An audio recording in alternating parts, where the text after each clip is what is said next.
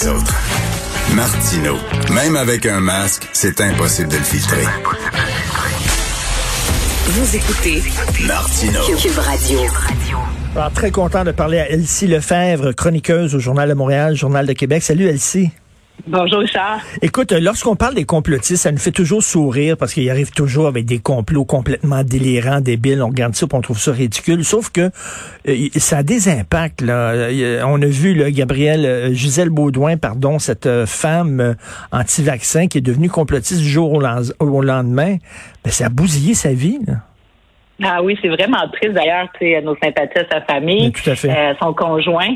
Mais effectivement, euh, puis ce qui est paradoxal, c'est que ça s'est passé, sais, l'été à l'hôpital, à, à, son dernier souffle, finalement, euh, le 1er mai, c'est le jour de la manifestation où des euh, dizaines de, milliers de personnes étaient à Montréal pour manifester contre ça. Puis tu te dis, il n'y a rien finalement pour faire entendre la raison. Tu, le dis bien dans ta chronique ce matin euh, à ce sujet-là. Euh, il y a une croyance, c'est, je veux dire, c'est, absolu. Puis on a beau lire, on fait juste se conforter dans euh, nos, nos, nos, uniques pensées. Et donc, la science euh, prend le bord. Puis dans son cas, elle, ce qui est au moins intéressant, c'est que bon, elle a pu au moins témoigner puis euh, hmm. euh ben, arriver à la raison finalement, euh, mais il aurait été trop tard pour elle, c'est immensément triste. Et tu avais vu certainement aussi il y a quelque temps, il y avait une entrevue avec la sœur de, euh, voyons, comment elle s'appelle, Alexis, un des grands complotistes au Québec là. Trudel. exactement, lui, là, sa sœur qui disait c'est un gars intelligent tout ça, mais tu sais là, ça fait des chicanes dans la famille, elle peut, elle peut, plus le voir parce qu'il est obsédé par ça, ne fait que parler de ça. Et ça doit être déchirant pour des familles, ça. Ben oui, clairement. Puis d'ailleurs, hier, il y avait euh, la sœur de, de Mme Baudouin qui témoignait, qui disait ben, à un moment donné, je voulais plus lui parler parce que ça faisait plus aucun sens.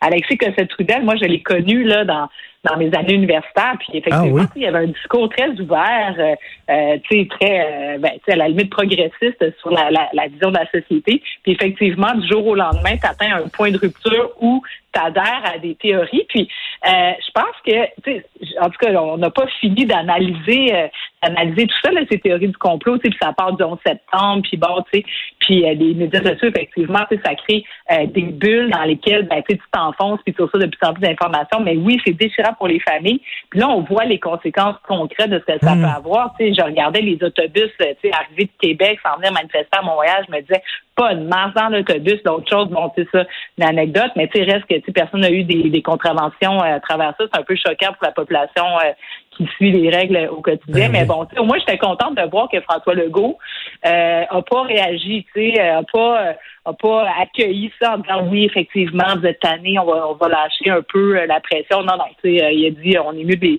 les, ignorer presque. Puis je pense que c'est un peu ça qu'il faut faire, tu sais, parce qu'à un moment donné, je sais pas si en essayant de leur parler, on donne de l'importance à ce mouvement-là. C'est, c'est pas évident. Puis moi, ce que je trouve encore plus triste, c'est de voir des leaders politiques aussi, c'est comme un Maxime Bernier. C'est épouvantable quand même. C'est quelqu'un qui a, qui a occupé des fonctions importantes dans, l'État canadien, qui aujourd'hui se retrouve à défendre des théories qui, tiennent, tu sais, qui, qui tiennent pas la route, ben qui sont finalement dangereuses pour la santé publique. Puis le cas de Mme Baudouin est une illustration parfaite. C'est vraiment triste qu'on en arrive là.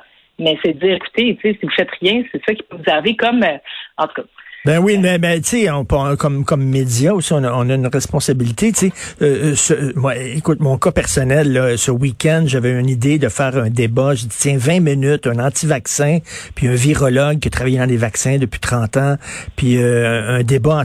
Puis là, euh, j'en ai parlé ici à Cube Radio. Oui, super le fun, puis tout ça, ça va être intéressant. Et là, je me réveille, je prends le journal et je vois qu'il y a une anti-vaccin qui est morte.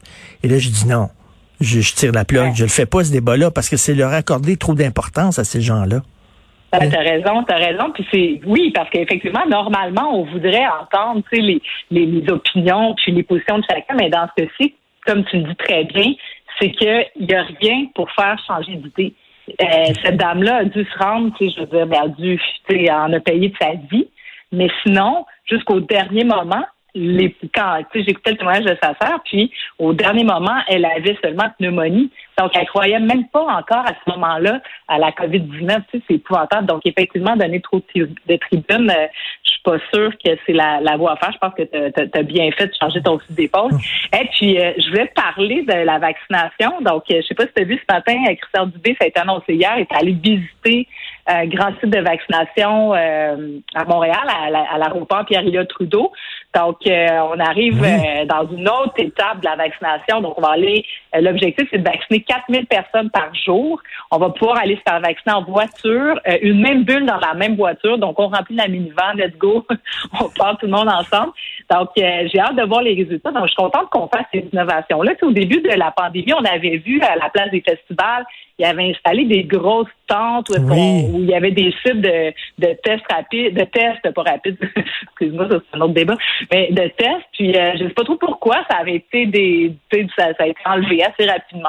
Ça aurait pu, euh, ça aurait pu servir plus longtemps euh, pendant la campagne. Mais là, à Pierre-Le Trudeau, je trouve que c'est quand même une vraiment bonne idée. Je ne sais pas si on va déployer ça à d'autres d'endroits. Ben, c'est ça, parce que c'est une bonne idée. Puis, tu sais, les gens, par exemple, qui, ont, qui ont des enfants puis qui ne peuvent pas quitter la, maison pour se faire vacciner, ben là, ah ouais, les enfants dans l'auto, puis je vais aller me faire vacciner, tout ça. Sauf que c'est loin quand même, l'aéroport Trudeau, là. C'est loin. Tu sais, pourquoi ils n'ont pas fait ça, par exemple, comme dans, le stationnement du Carrefour Laval, par exemple, tu sais? Ben c'est ça. Ben probablement qu'ils vont multiplier les sites comme ceux-là. Je peux pas croire parce que effectivement, dans d'autres régions, là, comme à Québec ou ailleurs, parce que on doit rendre la, vaccination accessible. Puis là, ça, ça, m'amène à parler des problématiques dans certains quartiers de Montréal où je suis pas certain que, euh, ben, je sais pas si la santé publique de Montréal, je pense qu'elle est sensibilisée à ça, mais je suis pas certain que le gouvernement l'est, euh, tout autant dans des quartiers comme Parc Extension, comme Saint-Michel, les quartiers les plus multiethniques au Québec on voit que les taux de vaccination sont vraiment en deçà de la moyenne euh, québécoise et montréalaise. C'est dans Saint-Michel, c'est seulement 22% de la population qui a été vaccinée. Dans Parc Extension, c'est 17% de la population. Donc, euh, puis à Montréal, c'est 29. Là, donc, on est hmm. presque, ben, en fait, on est plus de 10 en bas. Puis, c'est des populations vulnérables qui habitent plusieurs dans les mêmes logements. Euh, c'est des conditions plus difficiles. C'est des gens qui sont souvent de première génération d'immigrants. Donc, tu sais, Mais pourtant, pourtant, ils ont accès aux mêmes informations que nous autres. Là. Ils savent qu'il y, a des, qu'il y a des endroits pour se faire vacciner. Ouais. Mais tu sais, moi, j'ai été élue dans ce dans ce coin-là pendant plus de dix ans. Puis tu sais, il y a beaucoup de personnes qui parlent pas français malheureusement. Euh, tu sais, il y a beaucoup de personnes qui sont sans papier aussi, il faut le dire. Puis même dans des familles où ils vont avoir euh, des euh, ben, où ils sont citoyens euh, canadiens, il reste que peut-être que dans la famille, il y a un membre de la famille. Donc, tu sais, c'est des gens qui sont quand même éloignés des services. Donc, il faut il faut trouver des manières de les vacciner. L'autre chose, je veux bien qu'ils soient sensibilisés aux campagnes, effectivement, comme tout le monde, mais tu sais, je regardais juste la carte des sites de vaccination. Puis on le sait, là, dans ces quartiers-là, ils ont beaucoup moins de voitures, donc ils se transportent en, transport collectif ou à pied ou à vélo. Les sites de vaccination sont à l'autre bout. Il n'y en a même pas dans leur propre quartier. Donc, moi, je pense que rapidement, c'est vraiment urgent. Il y, a, il y a quelques semaines, ils ont fait des opérations avec des gros camions là, qui, qui hurlent, là, tu sais, euh, vaccination, puis là, bon, mm dans toutes les langues, là, bon, c'est quand même intéressant. Le reste que, tu sais, c'est un peu cacophonique, là. ouais, mais euh, excuse, Elsie, mais regarde, ils ont rien qu'à prendre le métro, puis aller au stade olympique. Ben, c'est pas des imbéciles, là. je m'excuse. Là. Faut, pas, faut arrêter de dire que les immigrants, c'est des imbéciles, puis tout ça. Là. dire, ils, savent c'est où le métro. Prends le métro, va-t'en au stade olympique. Ils sont capables de faire ça. Là. Je comprends. là. Oui, mais reste que, tu sais, ben, il y a des populations vulnérables. Comme je te dis, il y a des gens qui parlent pas français non plus. Il y a des gens qui n'ont pas de statut, qui sont sans papier. Puis de toute façon, tu sais, on a beau dire prenez le métro, mais là, on voit les statistiques, tu sais, sont en bas de 10% Puis plus que la vaccination va avancer, plus qu'il va falloir faire des actions particulières pour rejoindre des, des populations particulières. Puis je pense que dans ce cas-ci, si on le sait à l'avance que les gens n'ont pas de voiture, qu'ils se déplacent pas, pour plusieurs, même prendre l'autobus ou le métro, c'est 3 dollars, euh, euh, c'est des coûts. Il y a des comités d'organismes communautaires qui le disent, c'est l'accès au transport collectif. En tout cas, bref, c'est un autre débat. Mais on doit absolument ouvrir des sites de vaccination. Moi, je, je, crois vraiment profondément à ça. Euh, métro Saint-Michel, métro Parc, euh, il y a des esplanades dans les arénas, les bibliothèques de quartier pour qu'on puisse rapprocher. Il y a des cliniques mobiles qui ont commencé s'installer. Il va falloir en faire plus parce que de toute façon, on va tous être perdants s'ils ne sont pas vaccinés. Et d'où l'importance aussi de parler la langue de l'endroit où tu habites, parce que dans ce temps-là, tu participes plus à la vie de l'endroit. C'est certain que si tu parles français, ben peut-être que tu sais un peu plus ce qui se passe au Québec. Ça, c'est évident. Clair. merci, merci Elsie Lefebvre. Salut. Merci. Bonne journée. Papa s'est réveillé tôt. Papa s'est réveillé à quelle heure matin? hein? 4 heures, tout va bien.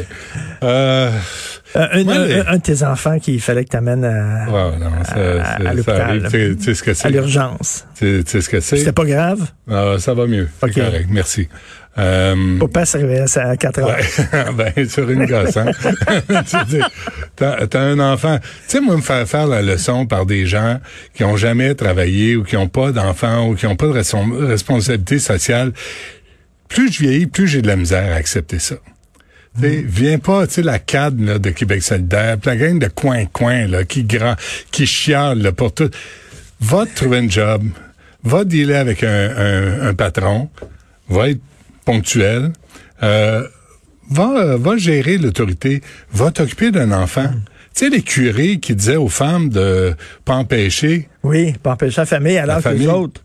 Alors que les autres s'étaient jamais levés une hostie fois de leur vie la nuit pour changer une couche mm. ou pour soigner un bébé qui fait le pas. Parce que c'est ça aussi, avoir des enfants. Il y a des gens qui ont des enfants, ils pensent que c'est rien que le côté le fun. ils font des gagou gaga puis des guigui gougou. C'est pas rien que ça, là. Quand ils vont pas bien, tes enfants, faut que tu sois là. Faut que tu te lèves. Faut que tu sois présent quand tu es un père. Puis quand tu as des enfants, c'est facile d'éjaculer. La job, c'est de les élever. C'est même plaisant. C'est parfois tout le temps, pas mal. Mais, mais tu sais, c'est ça la job d'un père. C'est d'être là quand on t'appelle puis quand on a besoin de toi. Fait que je, je, je, suis pas héroïque, là. C'est, on fait tout ça. C'était plein quand t'es arrivé non, à... c'était tranquille. Ah, c'était à Charles Lemoine, puis c'était tranquille. Puis ça a l'air qu'il y a deux médecins hier. Ça, ça je l'ai dit, là. Merci de me, faire penser. On nous a dit qu'il y a deux médecins hier qui ont dit, on clean la place. Puis on vidé la salle d'attente. Fait que nous, on est arrivé à 4h15 et 20 ce matin. À Charles-Lemoine, c'était tranquille. Quoi, ils, ont vidé la liaison? Ils ont traité tout le monde. ils ont, dit, let's go. On traite les gens qui, sont en attente d'une évaluation. Ce qui veut dire qu'ils sont capables de le faire sont capables de le faire. Mais là, tu as deux médecins qui ont décidé, c'est ça qu'on bon, ben, Bravo à l'hôpital Charlemagne euh, pour euh, leur travail, leur accueil aussi. Vraiment, euh, c'était bien. tantôt, à midi, on aura Dr Mylène Drouin sur la santé publique. Je vais parler, je vais parler tantôt à 8h15, on a enregistré l'entrevue. c'est, j'essaie de, la, faire parler sur la manifestation. Puis moi, quand j'entends, là, je suis plus capable d'entendre, ben, on a le droit de manifester. Ah, non, pas si j'ai pas le droit de recevoir ma famille pour un brunch dehors un dimanche midi. Je suis désolé, là. Je suis désolé. T'as pas le droit de manifester si la majorité des gens peuvent pas vivre leur vie tranquille. Moi, je les appelle les coucous, puis il y a des gens qui me disent, ouais, mais vous manquez quand même de respect vis-à-vis ces gens-là. eux manquent de respect vis-à-vis nous autres. Je m'excuse. Sais-tu quoi? Le monsieur à l'accueil, là, il y avait deux personnes à l'accueil de Charles Lemoine ce matin. Le monsieur, là, qui fait l'évaluation, quand t'arrives, ça va un peu, un premier triage. Il me dit, et je suis masqué là, il sait pas. Il me dit, euh, il dit, je dis c'est tranquille. Il dit oui, attendez dans 10, 12, 14 jours. Ça sera pas drôle. Ah oui? Ils les attendent, là, la gang de coin-coin, le prix Nobel en sciences. Ils les attendent. Là, là ils vont débarquer. Euh, à 11 heures, on a André Durocher, l'ancien boss des communications. C'est drôle, le SPVM avait du temps pour parler des 28 contraventions pour 30 000 manifestants seulement pour Paul Arcan. Paul Arcan, ça c'est important. Si Paul pose des questions, toutes les questions ont été posées. Ça donne rien d'en parler. Fait que le SPVM nous propose David Shane lundi à Maude. Il dit euh, il va pouvoir faire le tour. Là, on dit OK, voici les plages horaires. Non, on n'est plus disponible. Ah, que David Shane du SPVM est pas disponible. Il était disponible pour Paul Arcan. Je comprends, tu sais. Une fois que Paul passe dans l'entrevue, je dis, on nous autres, euh, les simples mortels, on n'a plus rien à dire, tu sais. Fait que c'est ça. On va parler à André hey, mais, ils savent c'est qui les, les organisateurs, là. ils ben ont des noms. Daniel Pilon, Samuel... Samuel Grenier. Grenier. ils, Savent où, ils, savent où ils habitent. Ben, est-ce qu'ils ont eu des contraventions? Non, non. Extraordinaire. Et tantôt, Ruba Gazal de Québec solidaire. Euh, là, je pense que Manon Massé est en train de me faire un Dominique Andelade. Fait qu'elle elle m'envoie euh, Ruba Gazal sur euh, le Monsieur Legault qui crache au visage des réfugiés. Parce qu'il dit, tu sais, nous, on veut qu'ils travaillent, on veut leur donner de la job. Puis je pense que la liberté aussi, c'est le choix. Puis quand tu as des revenus, ben tu choisis où tu habites, tu choisis comment tu vis. Tu sais, c'est important. Mm-hmm. Fait que je prends pas à défendre M. Legault, mais on va parler à Mme Gazal. Vas-tu leur parler de la chicane à Québec solidaire? Ils sont pas rien que les, les woke. Qu'est-ce que t'en penses? Mon oncle est en forme quand même, même si c'est le veto. Hein? Non, mais un père de famille, là, faut que c'est comme une mère de famille, que ça soit résilient. Puis là, c'est pas parce que tu te lèves euh, tôt, là, tout à coup, il n'y a plus de job, puis tu n'as plus de responsabilité. Tu vas à job pareil, tu, tu, tu te morfonds pas. C'est quoi? Qu'est-ce qu'il disait Warren Zevon? Qu'est-ce qu'il disait Warren Zevon? Qu'est-ce qu'il disait? Achille Moinet, connais-tu? I'll sleep when I'm dead. I'll sleep when I'm dead. il est mort à 53 ans, Marc. Une, une, une, chance, une chance, avait pas pris trop de Manhattan hier. J'en prends plus. Parce que sinon, ça aurait été dur. Regarde-moi, là, si je suis joli, c'est j'ai arrêté de prendre des malades. On t'écoute et tout ça, bien sûr, gratuitement. Alors, après, euh, merci beaucoup à l'équipe fantastique à la recherche, Carl Marchand. Merci, Carl Maude Boutet à la console de réalisation. L'incontournable, Achille Moinet. On se reparle demain à 8 heures. Puis on écoute ça. Ma mère aime pas ça quand je dis ça parce qu'elle dit son nom, c'est Benoît, c'est pas Benoît. On écoute Benoît.